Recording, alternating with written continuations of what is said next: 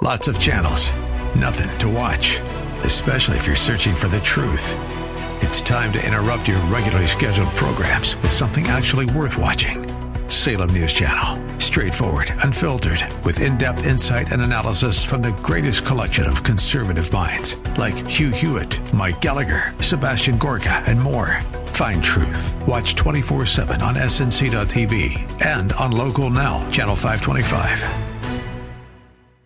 This episode is a rebroadcast of The Common Good on AM 1160 Hope for Your Life.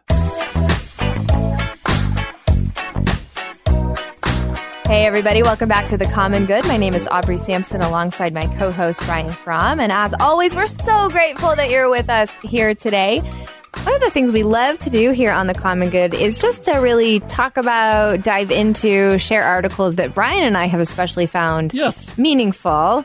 And uh, today we're going to toot our own horns. Self promote. A little bit. We're going to self promote, Brian, because Brian and I have been writing articles over at Christianity Today at the Better Samaritan blog, which is run by Kent Annan and Jamie Aten. Those are two folks from the Humanitarian Disaster Institute at Wheaton College. We've had them on the show before. Right. And they have generously allowed Brian and I from the Common Good to partner with them to write for them regularly. And so usually what we're writing about are things we kind of talk about on the show or are passionate about. And we got to write recently about regaining mental, spiritual, and social health in a post pandemic world. Hmm. Now, let me say this. We know we're not totally a post pandemic world yet Post-ish. post-ish pandemic world. But what we mean by that is just like we, I think we've said this before. I heard another pastor say this that um, once 9-11 happened, Mm-hmm. we considered ourselves a post 9-11 world. Now COVID has happened. We are now a post COVID world. That's we a good can way to put never go pre COVID. We are now post COVID world. So that's what we mean. How do we regain mental, spiritual, and social health in a post pandemic Right. world? And one of the things that we talk about, I'm just going to run down our article here, Brian, and we can kind of unpack it for our listeners here. If you want to read it, it's over at ChristianityToday.com. But one of the things we talk about is, you know, just as the impact COVID had on us is multi layered, so is the approach That's to finding point. health now, right? Yes. To, to jumping back into life. And so we brought forward three initial steps that you and your community can take in order to begin picking up the pieces mentally, spiritually, even relationally after so much change. And one of the things that we talked about was beginning to lament. Mm-hmm. And lament is something I'm specifically really passionate about. Brian and I have talked about lament before because he and Carrie have been through difficult things. That's and right. um, what we're what we're sharing in this article is that you know though we're beginning to see the world open up again and it's fun and it's exciting the reality is that anytime we experience trauma or suffering our bodies keep the score Yeah. and we have been through a major collective trauma the whole world has and so if we want to move forward in healing, we can't really skip past all that and just mm-hmm. pretend like nothing happened. We need to take some time to share our pain and our hurt with God, to lament communally, to lament personally, and just to say to the Lord, God, this has been really, right. really, really hard. And as we pour out our hearts to God like that, we will find God meeting us so that we can move forward. Yeah, and I think we skip that often, right? Yeah. In churches, we want to go, "Hey, everything's great. Oh, God is good." And those aren't God is good is a true statement. Yes, make, absolutely. Oftentimes, we use it in order to kind of take what we think will take the sting off of the hard times, and sometimes. Uh, Aubrey, I'm not breaking any new ground here. The COVID pandemic has been very difficult for all of us, and we have true. all lost.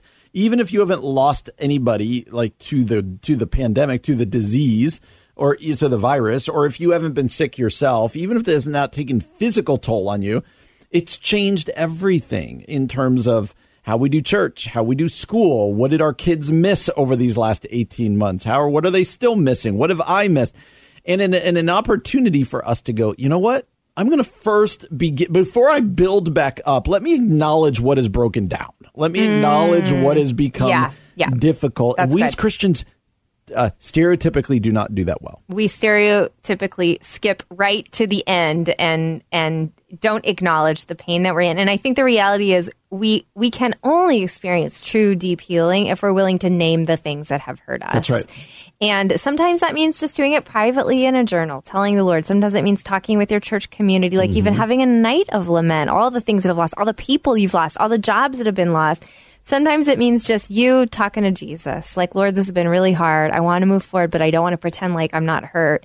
And what you'll find is God's presence will meet you there. That's right. Right. That's the right. next thing that we talk about, Brian, is seeking wise counsel. Do you want to unpack that for our listeners? Yeah, a lot of times when we're in the midst of real struggle, we need outside voices Mm. to speak truth to us. Uh, and I, and I like the use. I know we we are the ones who put it there, but I like the use of the word wise, right? Like because you could seek counsel from anywhere. Good point. And but but people that you can trust, people who know you, people Mm-hmm. who maybe know your situation, uh, and so you can uh, talk to a therapist. Like there's there's no shame. In fact, there's great value in going and visiting uh, a professional, a therapist. But you have a friend that you really trust, uh, your pastor coming to your pastor. Who are the people that you could talk to? Who may not be as emotional about the circumstance you're going through, in this case, the pandemic, but it could be other stuff. Yep. Who are the people who can kind of uh, chart the course for you, help you chart the course, and be like, hey, here's truth. Uh, here's what's what you're believing. Here's what's true. But maybe you're, uh, you know, maybe you're off here. Let Yeah. me let me give you some words of wisdom. I think seeking not just counsel but wise counsel, people who can really help you start to move forward. I think is something that we all uh, we need. It's not just uh, we weren't meant to live on an island. hey, I'm Mm, just gonna. good.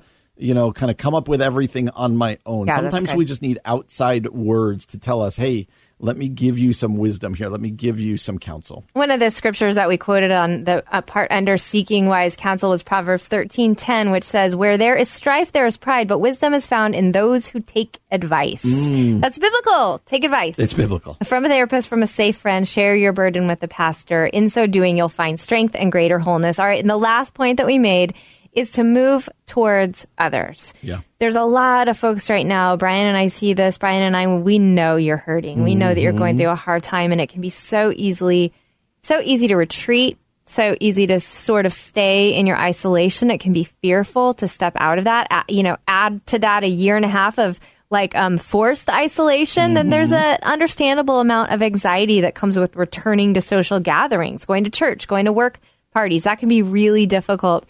But if we can take little steps toward our community, we can find healing in safe spaces within relationships and give yourself time to do that. You don't have to go to all the work events, all the concerts, all the games tomorrow. That's right. But take a small step, invite a friend over, uh, sit on your back porch with somebody, return to like of your favorite coffee shops just for a Mm. little while and be kind to yourself. Don't judge yourself. Don't be mean to yourself. Be kind to yourself as you step out in bravery towards others. Yeah, we were never meant to live in isolation. And we've had to at times over the last 18 months, some people more than others.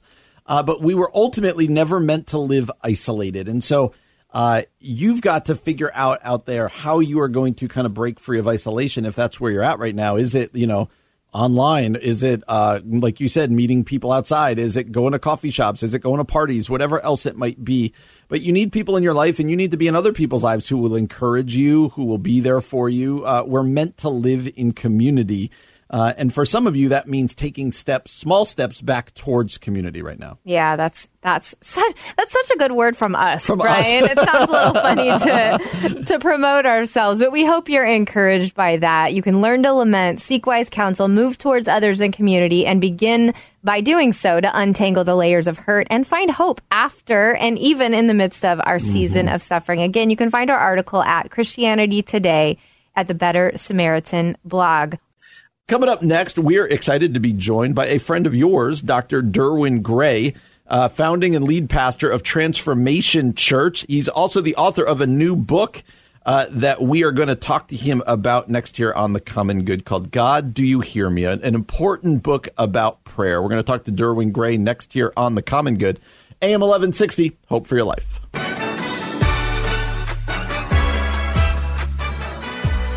Everybody, welcome back to the Common Good here on AM 1160 Hope for Your Life alongside Aubrey Sampson. My name is Brian Fromm, and Aubrey and I are thrilled to be joined by the co founder and lead pastor of Transformation Church and also the author of a new book that just looks fabulous called God Do You Hear Me?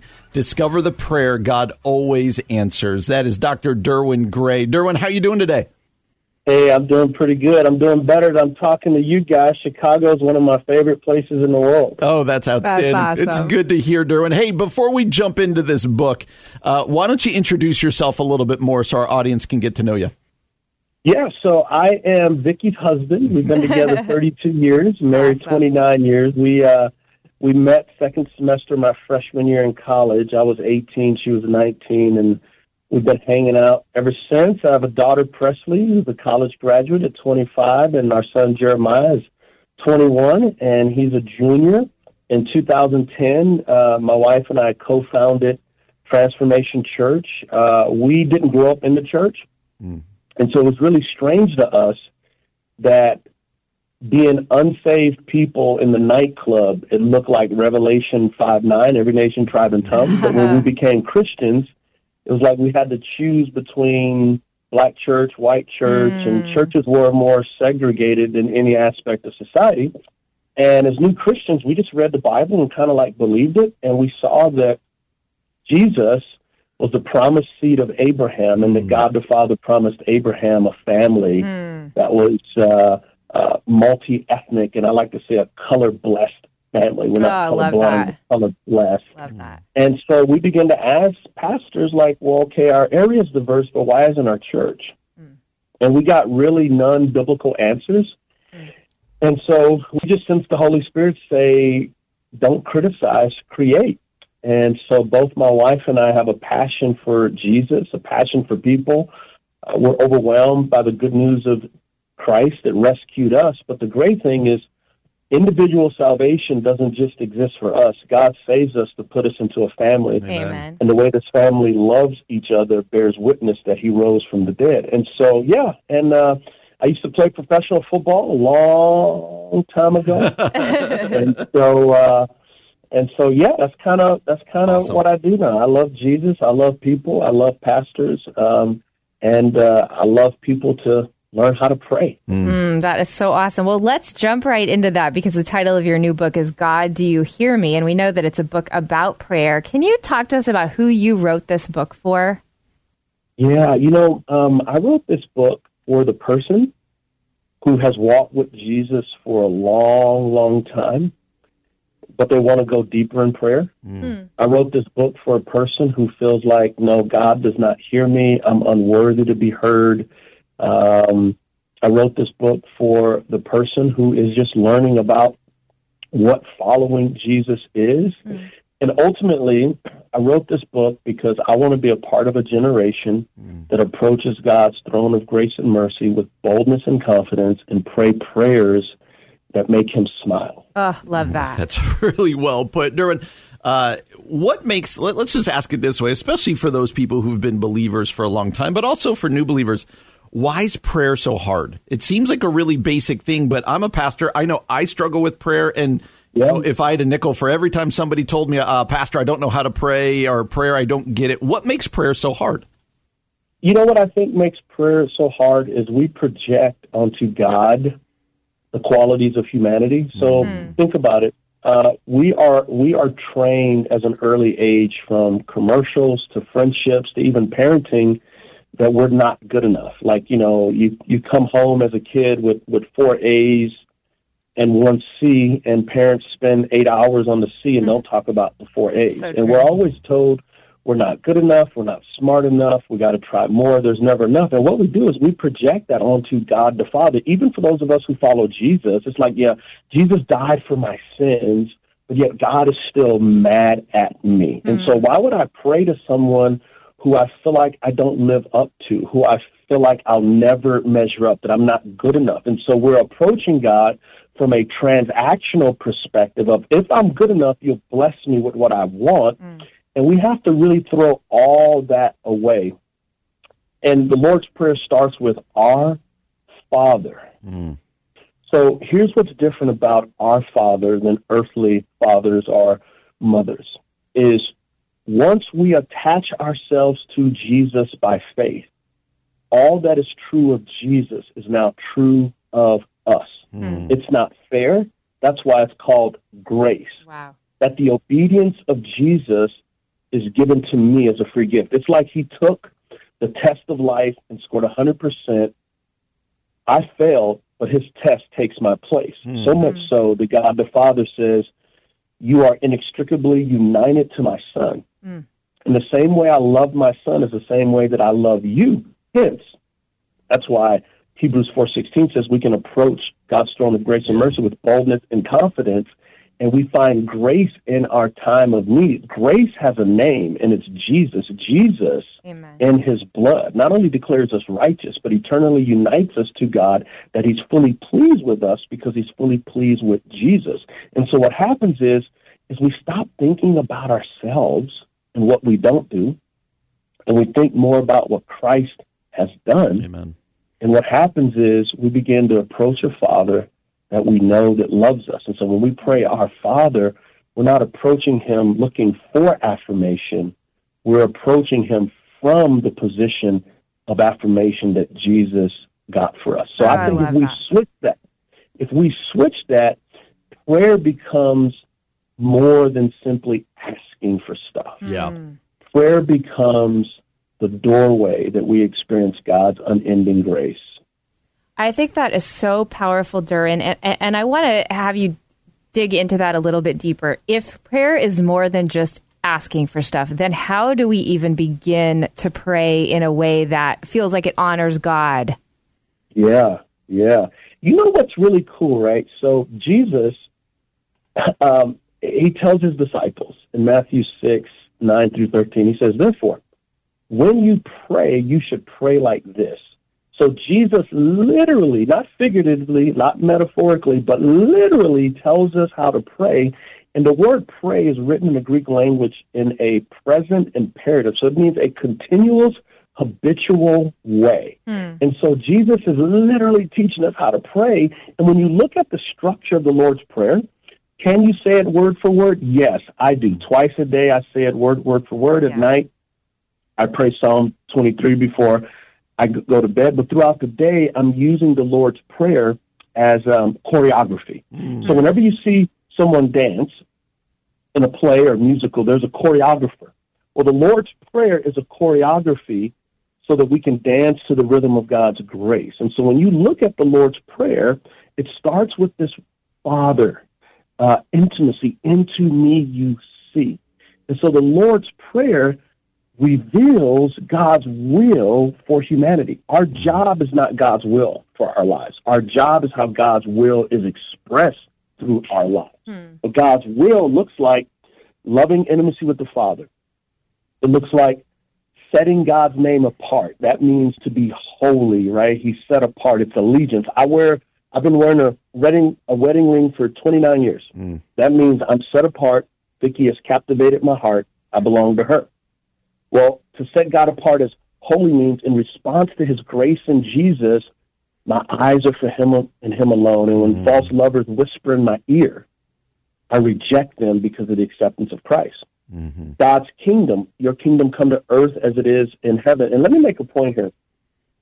Uh, Western American Christians are so busy trying to escape earth, and Jesus is so busy trying to get heaven to earth through his disciples. Amen. good. Amen. Do on earth as it is in heaven. Well, wh- what is God's kingdom?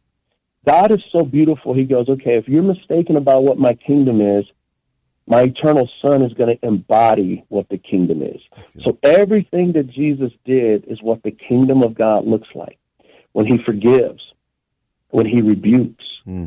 when he's being slandered, he still goes to the cross. When he forgives his disciples for abandoning him, when he heals the woman with the issue of blood, when he goes into Samaria to overcome racism and misogyny, that's what the kingdom of God looks mm-hmm. like. When he washes the feet of his disciples, that's the kingdom of God. Then it moves to give us this day our daily bread. That's where we begin to ask for things that we need. So notice though in Matthew 6 8 and Matthew six thirty two, Jesus says, Well, your father already knows what you need. So maybe prayer is more than asking for things from God, Right. and prayer is more about being with God. Oh, I love that. Oh, that's so good. and. He's going to give us what we need, not our greeds. Mm. Then it moves into the beauty of forgiveness. No, I just want to encourage people to go get that book called God Do You Hear Me? Discover the prayer God always answers. Uh, I got to ask you before we jump back into the book, you told us uh, that you used to play in the NFL. Uh, if anyone follows you on Twitter, you've got lots of great stuff about football on there going on. I, I always wondered how did being in the NFL prepare you to be a pastor? How are they the same? How are they completely different? Uh, I would I would say one of the ways that it prepared me to be a pastor was to realize that playing professional football against 325 pound men is a lot easier than pastoring God's sheep. That's, that's, that's wow, number one. wow. but, but you know, I would I would say the biggest lesson that I learned was this: is that a football team is comprised of people from different backgrounds, hmm. Hmm. different shapes and different sizes. You have a coach, you have coaches, you have captains, and you have players. And there's a vision for that team. There's a playbook. And when everybody is on the same accord, you can do some incredible things. Well, what is the church? The church is, you know, you, you have an owner, Father, Son, and Spirit. Um, you have coaches, which are pastors and staff. And then you have the congregation, right? And then when everybody's on one accord, you can do incredible things in the gospel. What I mm-hmm. noticed was with a football team, you accepted your role and you sacrifice. What I found with the church, a lot of times, is we're very individualistic and we don't understand the concept of team. Mm. We read the Bible through the Western enlightenment of me, myself, and I instead of we. And so when, even when you look at the Lord's Prayer, it doesn't say your Father in heaven, it says our Father. Yeah. And so the Bible is a communal book, just as God is communal, Father, Son, and Spirit. And so those are the things that football taught me about teamwork. Teamwork makes the dream work. Everyone has a role. Everyone matters. Uh, stay aligned to the assignment. Don't let jealousy, envy, or bitterness uh, corrupt what the team could be. That's good. Oh, it's so good. And Derwin, let me bring that back to your to your book, God Do You Hear Me, a book on prayer. Because what is um is there value in communal prayer? Because I do think we we think about prayer as more of a individual, isolated spiritual discipline. But I wonder what would you what would you say to our listeners about prayer in community? it's essential. That that was normative in the early church. Yeah, there are uh, praying individual is important, but community is important. Like last night here at Transformation Church, we have a uh, uh, uh, we're studying my book. God, do you hear me? And we have a night of prayer, and so over a hundred some people were in small groups praying together. So corporate prayer is important in church. When you read scripture together, that is important. And so corporate prayer is important. What I want to help people do though is align themselves to the choreography of the Lord's Prayer because by the time you get to give us as they are daily bread, you're so infatuated and captivated by the mm-hmm. will of God, you start to pray what God wants for your life instead of what you want for your life. Hmm. Mm. And Derwin, you, you mentioned before some of your rhythms. You said you pray the 23rd Psalm, you pray the Lord's Prayer. I'm thinking of the person in their car right now or at home who's like, I don't know where to start. Like, I don't know how to pray. I would point people to your book. But what would you say? Uh, maybe they're a, a longtime believer, but they never really learned to pray, or they're a new believer. How, what's step one? What would you encourage somebody, step one, to begin a prayer life? The step one that I would say is read the Lord's Prayer. And when you're done, say, uh, Father, I pray that this prayer would be embodied in my life, in my family's life, in my church, and the church around the world. And then just sit there and just marinate. And if things come to mind, you pray. If not, then you move on. But then throughout the day, I'm praying things like, Father, thank you for your grace. Thank you that you're sovereign. Thank you that you're good. Uh, Lord, there are going to be many idols that try to woo me away from you, but may I remember the cross and stay connected to you. Yeah. Father, may your kingdom be expressed through me. You know, and so, and then also prayer is more than talking to God, but not less than talking to God. Prayer is a posture of our souls that are open to his divine presence and influence. Oh, it's so good. Derwin, y- your book is uh, broken up into five different sections discovering who our Father is, discovering God's kingdom and your priestly role in it, depending on the bread of life, diving into God's forgiveness, and developing a wartime mindset. You're working through the um, Lord's Prayer. I wonder if you could speak to that last one a little bit developing a wartime mindset. What do you mean about that? Yeah. Yeah, yeah. You know, so the first thing is if you're a follower of Jesus, our weapons of war is faith, hope, and love. Mm. And we do our best fighting when we're on our knees. And hmm. what I mean by, by that is when you look at the last part of the Lord's Prayer, it says, Lead us not into temptation, but deliver us from evil. Well, we know from Hebrews 6 that God does not lead us into temptation. We know from 1 Corinthians 10.13 that God gives us a way out of temptation. So what's happening? What's happening is, is Jesus is retracing his time in the wilderness when he was tempted by the devil. In Matthew 3, 17, Jesus is baptized and he's promptly sent to the wilderness by the Holy Spirit to be tempted by the devil. And the three temptations of the devil are the three temptations that he used on the nation of Israel in the wilderness after they were freed from slavery in Egypt. Hmm. It's the three temptations that he used against Adam and Eve. So where Adam and Eve failed, where Israel failed, where you and I failed, Jesus succeeded because the hmm. devil only has three tricks. And here they are. You are what you do. Hmm. You are what others think. You are what you possess. So uh, performance, popularity, possessions. I got that from Pete Scazzero, and I think he got that from Henry Nouwen.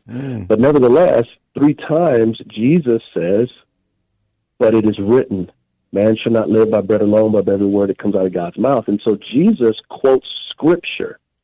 So what does that mean for us? It means for us that we are not what we do. We are what Christ has done. Mm-hmm. We are not what others think. We are what the Father thinks. We are not what we possess because we are possessions. We've been bought with a price. So therefore, we have to renew our minds with this truth. The scene of the crime is your mind. Hmm. That's why Paul says, be transformed by the renewing of your mind. Mm. Like we try to make it more difficult than it is, and the reality is we tend to react to our feelings versus respond to truth. Truth and my feelings do not often correspond, but if I follow truth, my feelings will catch up. Mm. So the better we know Scripture, the better we're actually going to pray. Then Jesus defeated sin, death, and evil through the cross. A lot of times, many Christians are Friday Christians. Jesus died for my sins. So here's a, qu- qu- qu- a question. If we're spiritually dead, or let, let's just say we're a, a corpse, and someone says to a corpse, I forgive you. That doesn't do the corpse any good because Right, they're dead. right, Well, right. When when we are forgiven by God, we're also made alive by God. Amen. We're we're we're not just a Friday people. We're a Sunday morning pe- people. Mm, that's right. Jesus, who rose from the dead, lives in us. So therefore, we no longer have to give in to the temptation of sin. We no longer have to fear death because Jesus left death in that tomb. Amen. And the devil has been defeated by the work of Christ. That's right. Even though things look dark at times, the light has come. And now we're joining Jesus, not looking to escape earth, but looking to turn earth into a future that's coming, which is the new heavens and new earth. That's such a good word, my friend. If you want more of that, let me encourage you to go get this book. God, do you hear me? Discover the prayer God always answered. Derwin has also written several other books, including a bestseller called The Good Life What Jesus Teaches About Finding True Happiness. You can find him at derwinlgray.com, and he's a great follow on Twitter at Derwin L. Gray. That's at Derwin L. Gray. Derwin, this was absolutely our pleasure. Thanks for spending so much time with us today. Hey, thank you. Y'all have a good day, okay? You too. friend. You're listening to The Common Good on AM 1160. Hope for your life.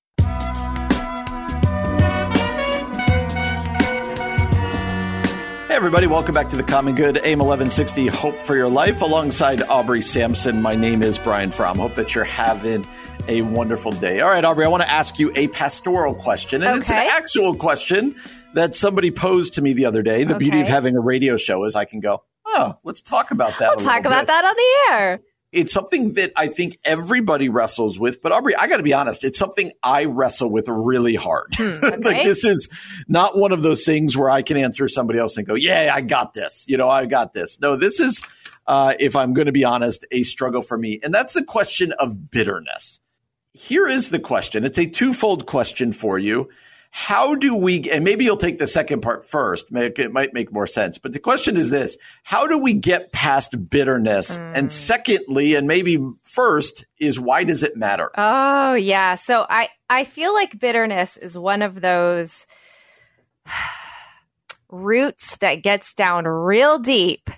And if you don't do the work to dig it out and get rid of it, then the the seeds, the fruit that will flow from bitterness or grow from bitterness are only things mm-hmm. like anger, jealousy, pettiness, scarcity.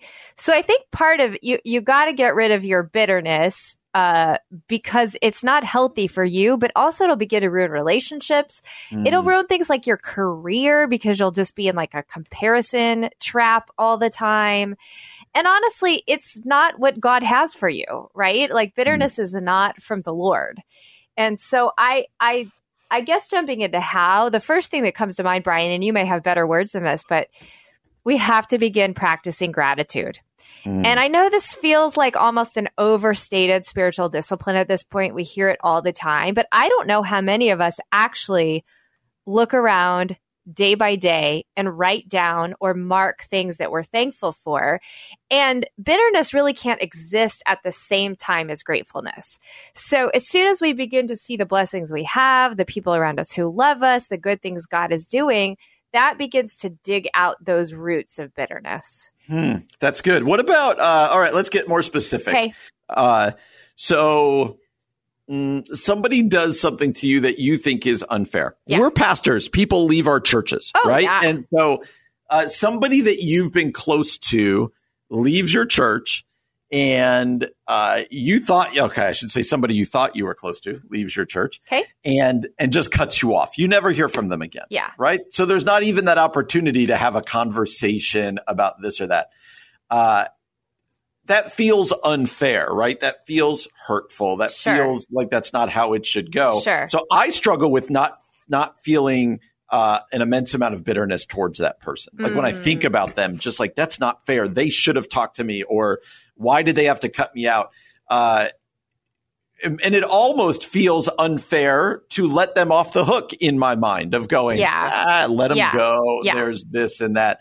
So some people might be thinking, and you know, maybe people out there going, yeah, you know, I've got a family member who hasn't treated me well yeah. and they don't seem to care. They don't seem to care about the relationship yeah. as much as I do say.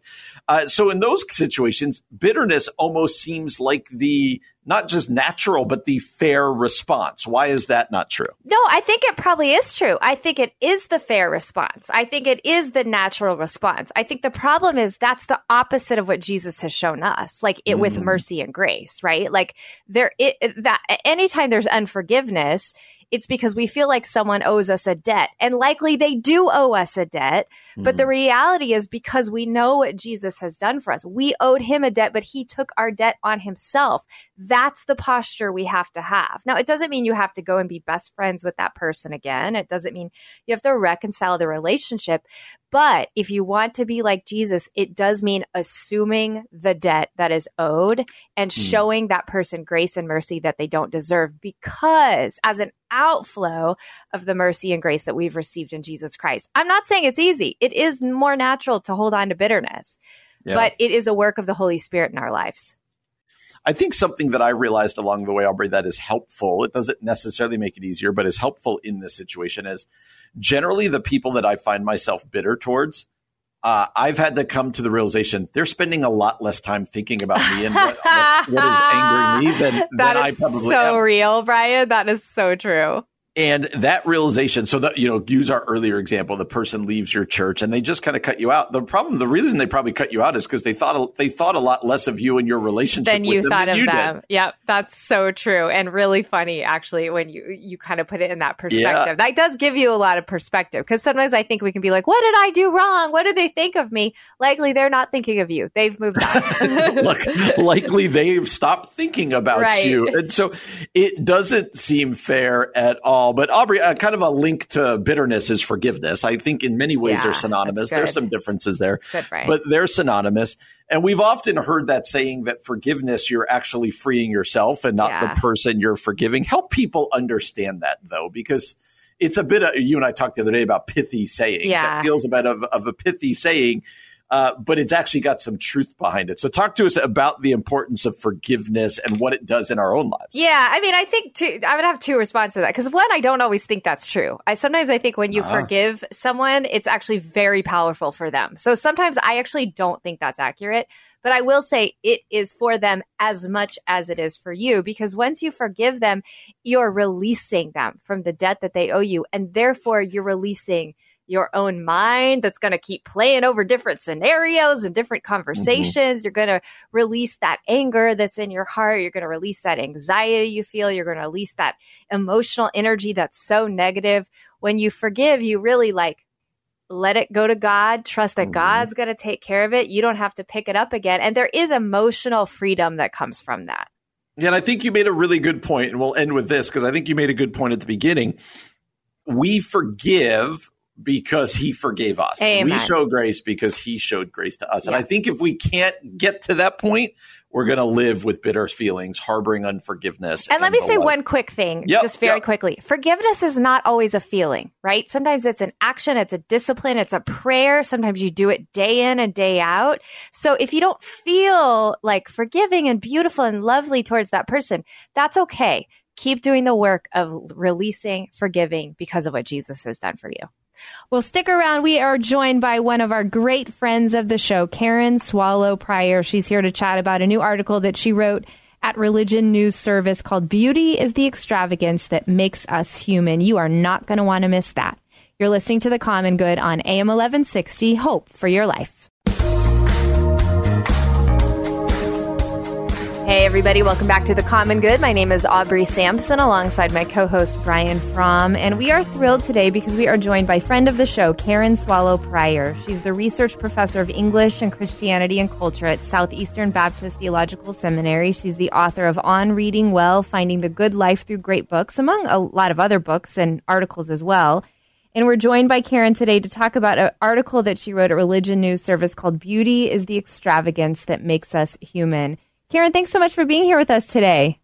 Thanks for having me. It's good to be back. Karen, for our listeners who may not have heard you on before or may not be familiar with you, can you tell us a little bit about yourself? Sure. I am, as you said, a professor, research professor of English and Christianity and Culture at Southeastern Baptist Theological Seminary. So I teach literature, I teach culture, um, I write, and just kind of try to weave it all together, uh, you know, in, in my profession and in my life. And uh, part of that is what came out in the RNS column and writing about, about beauty and just how important or how important that should be in our lives. Yeah, and Karen, it's great to have you on again. And you say humans' ability to appreciate beauty reflects our nature as being made in the image of God. I would just love you to unpack that. How is it our that our ability to appreciate beauty says something about our nature? Well, you know, I if, you, if anyone knows anything about me and follows me on social media, you know I'm an animal lover. That's and right. I, especially my dogs. I love my dogs. But this is one of the things that that I just marvel at as intelligent and um, spirited and loving as animals can be. Um, they don't appreciate beauty. They don't Mm. comprehend beauty. They don't look at the sunset and and and notice how beauty beautiful it is. And even though animals are beautiful and they they create beautiful things like a bird's nest and or their songs, that's just built into them in a way that it's not like they can consciously reflect on the beauty and notice the Mhm. beauty and and Yeah. think about making beautiful things. So Mm. this really is a quality that is unique to us as human beings. And of course, because our creator God is the is a cre- the capital C creator Mhm. of capital B beauty and Mhm. the source of all beauty, then of course our our capacity to see and create beauty in human ways is a reflection of being made in his image. Mm, I love that so much. And Karen, let me just step back a little bit because we, we use this phrase a lot, the image of God or the imago Dei. And for people who may not be familiar with that phrase, what what does that even mean? Well, of course, in the creation account in Genesis, the Bible says that we were made in God's image, and that actually the, question that you just asked is one that that we could ponder and think about for hours or days or weeks or maybe our whole lives because just the idea of being in in the image of God. I mean, obviously, it means something more than just being a physical reflection of Him, the way that a mirror reflects an mm. image. Yet at the same time, we know that because God became human in the form of Christ, in the form of a human being, there is a sense in which our physical bodily humanity is a reflection of God. So we can't really separate out the the physical aspect of our being created, whether male or female, in the image of God, or also that sort of more philosophical or metaphysical understanding that we are in made in His image because we are we are moral creatures. We have souls that will be eternal or can be with Him forever. There are just so many ways that we reflect God, our Creator, in ways that in a unique unique, unique way to all of creation. Um, he made it all, and yet human beings are uniquely made in His image. Yeah, and Karen, we live in such a busy time. We have so much hecticness in our lives, right? Like our lives are kind of in 140 character tweets, and that's kind of how we live our lives. And that feels like it stops us from even recognizing the beauty around us. I wonder, what do you do in order to kind of maybe disconnect and in order to kind of sit in God's beauty and reflect on God's beauty? What are some of the things that you do that maybe other people could pick up? Well, the disconnecting is certainly hard, and again, if anyone knows anything about me, they know that I'm, you know, I'm on social media a lot, and so I struggle with that disconnect like anyone else does. But I also um, take time out um, almost every day to run, even though I'm not a good or fast runner. But and I live in the country, so I'm able to enjoy nature. Um, I just spent a week teaching an intensive where I was inside all day uh, for a whole week, and then when I came home, I just spent hours out on my porch in the outdoors. Love that. Even though I was doing work, I'm just outdoors listening to the birds, um, looking at the flowers that are on my porch.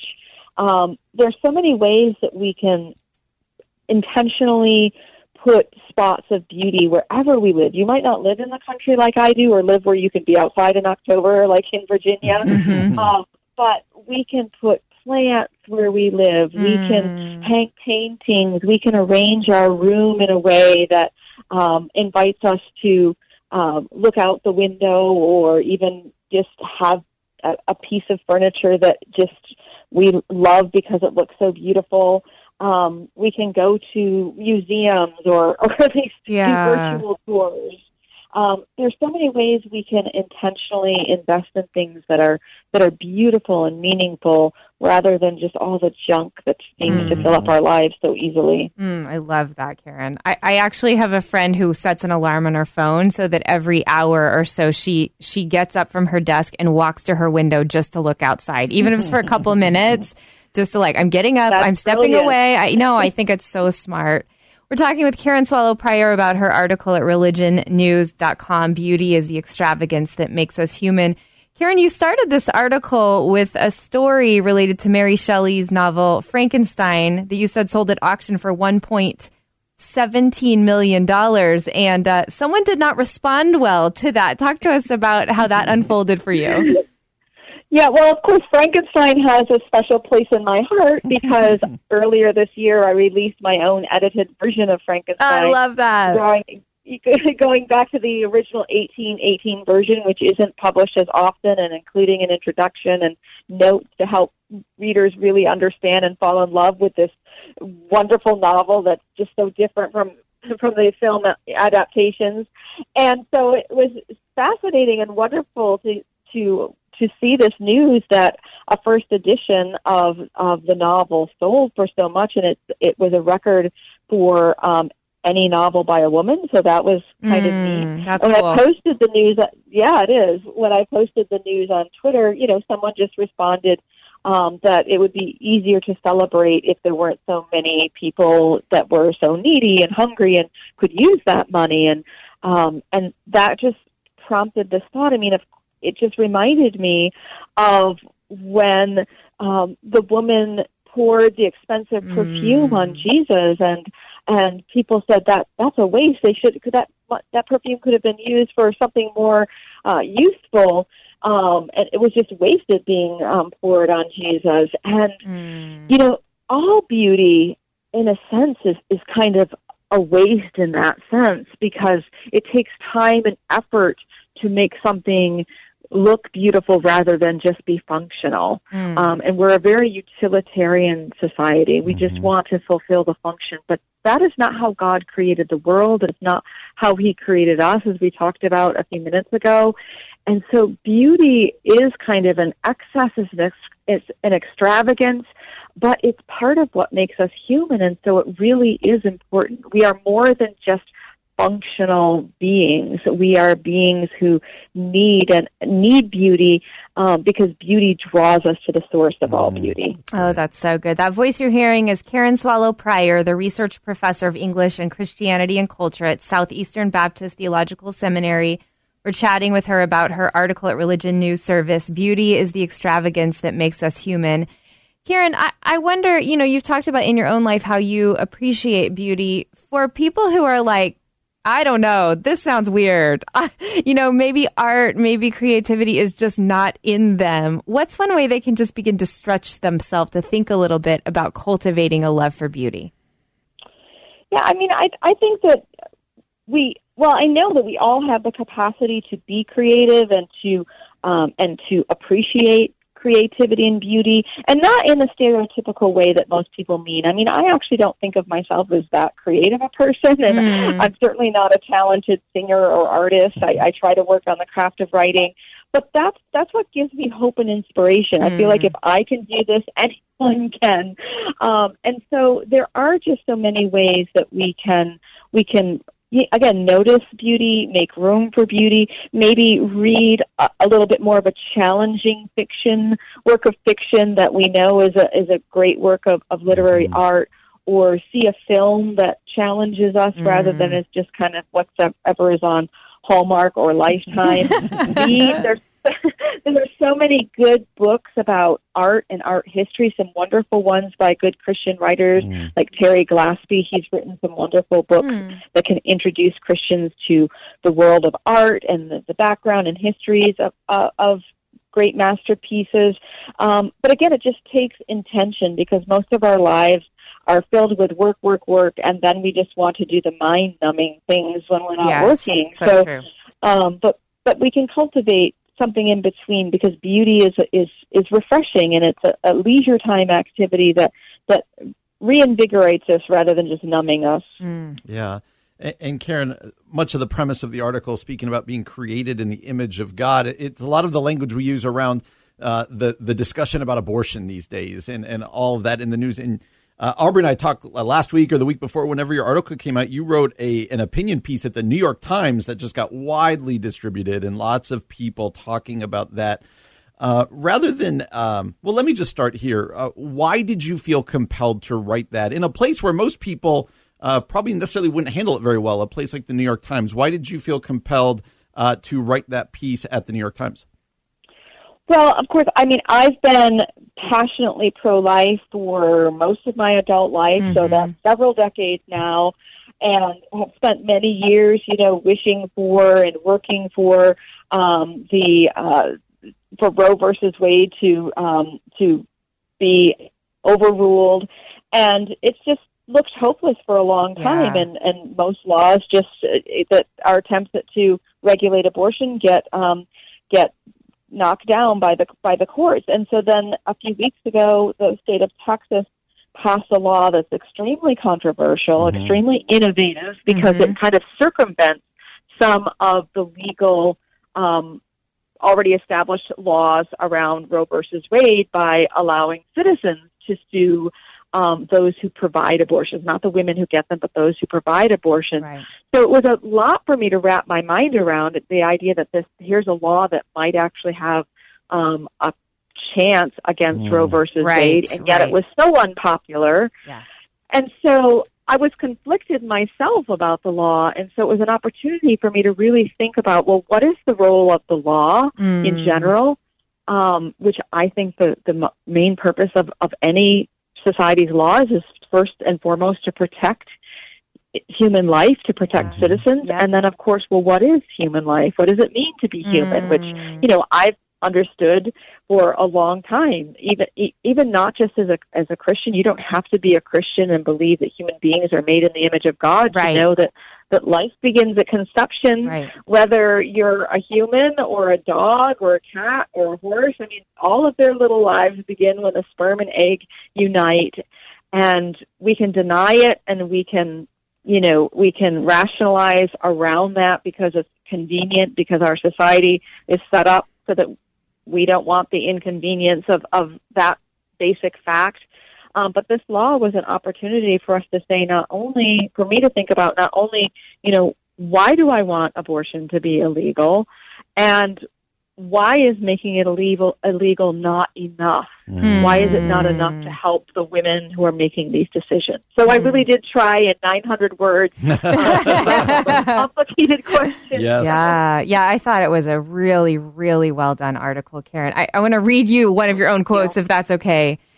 Um, you Sure. say, and the fact is that in our consumerism, individualism, and pragmatism, we live in a transactional society that gives rise to bounty hunters on the left and on the right, outside the abortion clinics and inside them too. We need to be people who act, not transact, for mercy, justice, and love. And love isn't love that doesn't act. I thought that was so powerful. Can you unpack that a little bit for us? Well, you know, it's interesting because this really does connect back to the earlier part of our conversation. Part of what drives our our culture's need for abortion to the extent that so many um, pregnancies are willingly ended in abortion is that we we are a consumeristic and individualistic culture. And you know we just want what we want. And we and I, I say this about myself. I have my plans and don't upset my plans. Um, and don't inconvenience me. I mean, this is something that i struggle with. But our whole culture is set up that way that it leaves so little room for the unexpected for the surprises for the for those who need us for for dependence um, on each other. And you know, and, and that's the kind of lifestyle that also doesn't make room for beauty. And, and life is beautiful. Yeah. Life is hard, but it's really beautiful. And we just, I think, don't recognize that enough. That's great. And Karen, I guess I'll end here. Uh, I love your Twitter account, so people should follow you on Twitter. You, like you said, you frequently tweet, but it's always stuff that gets me thinking or encouraging. But if people aren't aware of Twitter, when you go to someone's page, they can pin a tweet, right? Like it's kind of like the one that stays there forever. And yours is from like six years ago, and it's just the fruit of the spirit verse. It's just the fruit of the spirit, and people do that for a reason, right? You choose the tweet to pin. I'm wondering why you chose that one to stay there for the last six years. Well, I, I, I, I, that I made that tweet and then pinned it to the top um, when I was facing um, some pretty brutal and horrible attacks from from within the church, from people who were misrepresenting me and attacking me, and and people were you know people were confused about who I was and what I believed because there were so many lies and distortions spread around, and I just I realized you know the evidence of Christ in us is is this. It's the fruit of the Spirit. The Bible says so. And so I pinned that, you know, just more as a reminder to myself because it's so easy for me to defend myself or attack back in the flesh mm. when I know that my best defense is the evidence of the Holy Spirit in me, and that when I see others who are displaying that Spirit, I know that we, even if we disagree on things, um, but that fruit of the Spirit is the thing that is that is the evidence, really, of, of Christ in us. So I need that Oh, so reminder every day. We all need that reminder. Karen, thank you for that. That's such a good word. Karen, thanks so much for being here with us today. We always love having you on the Common Good. well, I love being on. Thank you. Thank you. You can learn more about Karen Swallow Prior and her work at karenswallowprior.com. You can connect with her on Twitter, like Brian was just mentioning, at KS Prior. You're listening to The Common Good on AM 1160. Hope for your life. Hey, everybody, welcome back to The Common Good. My name is Aubrey Sampson alongside my co host Brian Fromm, and we hope you are enjoying this evening. We're so grateful that you're with us today. Brian, we had a guest on our show a few weeks ago named Heather Thompson Day. She was a fantastic interview. Mm-hmm. She wrote a book called It's Not Your Turn What to Do While You're Waiting for Your Breakthrough. And I just remember she was like a powerhouse. That's right. And I was like, oh, I want to get to know this lady. She is so fantastic. Um, she has a podcast that is promoted on Christianity Today called Viral Jesus. And she recently interviewed a TikTok evangelist, Kevin Spencer Wilson. He's known online to his followers as cross cultural Christian. He was born in Sri Lanka. He mm. moved to the Sultanate of Oman when he was 12. Over the past 30 years, he has learned to speak three and a half languages. I don't know what that means, three and a half languages, but he's traveled to 13 countries. He currently is a youth pastor in Oceanside, California, which that sounds like a nice place to live. I would be okay yes, living does. in a place called Oceanside. And he attempts to help his tribe think meaningfully about their lives so they can live lives meaningfully. Now, here's the crazy part, Brian. The guy went on TikTok to really just create these videos about how to make good chai tea. But while he's making chai tea, he talks about Jesus. And in less than two years, his growth has exploded to over 200,000 followers. Is that nuts? unbelievable? Yes. So I, I want us to listen to a clip of him talking about this journey of being a pastor online. Let's go ahead and take a listen to Kevin Spencer Wilson sharing about his experience. This whole journey for me going being being online and being a pastor and, and using something like Chai to to do to create content has caused me to just revisit uh, theology, revisit uh, my pictures of who Jesus is, revisit what he told about how to how to interact with the other, whoever the other is. So, so, so let me backtrack a little bit. The, so the more that I've been able to understand the gospel, the more I see the raw Jesus, uh, you know, in action, the way of Jesus, the more I'm convinced that the gospel and the way of Jesus has all or if not, uh, uh, it has all the all the right materials, the raw materials to kind of construct this amazing worldview in which loving the other and approaching the other is uh, is not only uh, encouraged but becomes inevitable. I begin to see the gospel as this this amazing life operating system that when the mind and the and the heart and and the actions, all that stuff find their place within this life mm. operating system, then love for other just becomes this almost direct outflow of, of this thing. So that's him just talking about beginning to see that the gospel is really this kind of amazing, all inclusive thing that can um, encourage our mental health, our physical health, our spiritual health, our emotional health, and that you can present the gospel in a way that is not condemning, but is really compassionate. Mm-hmm. And somehow that has drawn so many people in. I think this is so fascinating, Brian. Okay, so what what do you feel like he's doing that's right? A, he's going where these where uh, they're going to be young people, right? Uh, mm-hmm. Uh, gosh, do I sound old? Them young people. uh, he's going where they are, yeah, right. Like, um, for better or for worse, uh, high school uh, college age, just out of college, they're on TikTok. And so he's going where they are. And my guess is, I'm going to guess on this, he's just being himself. Yeah. Like he started by wanting to like teach people how to make, what'd you say, tea? Chai tea, yep. And instead, now he's just, so he's being bold as well. Mm-hmm. Like he could have mm-hmm. just talked about tea right. the whole time. Um, but he's clearly connecting on a medium and in a way that's resonating with people. And so I think there's stuff to learn there uh, about what it looks like to share the gospel with people uh, in ways in in venues where we're comfortable. Uh, and in ways that are honest and authentic. So I think those are some really good points you just made in ways that are comfortable and authentic to us. Because for you and I to go on TikTok and try to do what he's doing, that would not be authentic to us. And I've been so, trying to tell you that. I still think we can do dance videos, Brian. Uh, yes. So let's let's begin to close with this. So for those of us who aren't on TikTok, okay, we're just living our lives, going, you know, doing carpool, going to the grocery store, what have you what are some ways that we can begin to think about sharing the gospel or maybe contextualizing the gospel where we are? What are some, I don't know, some strategies or some frameworks that we could have in place?